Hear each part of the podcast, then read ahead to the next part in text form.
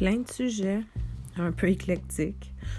Des fois des états d'âme, des partages de qu'est-ce que je vis, qu'est-ce que j'ai vécu, ce que j'ai compris, ce que je perçois, ce que je vois, ce que j'entends, ce que je ressens. Un espace où me dire, où me partager, où je vais pouvoir recevoir, être entendu, euh, peut-être canalisé, qui sait. Un espace qui est propre à moi et qui se partage à toi. Bienvenue dans mon espace. Bon balado.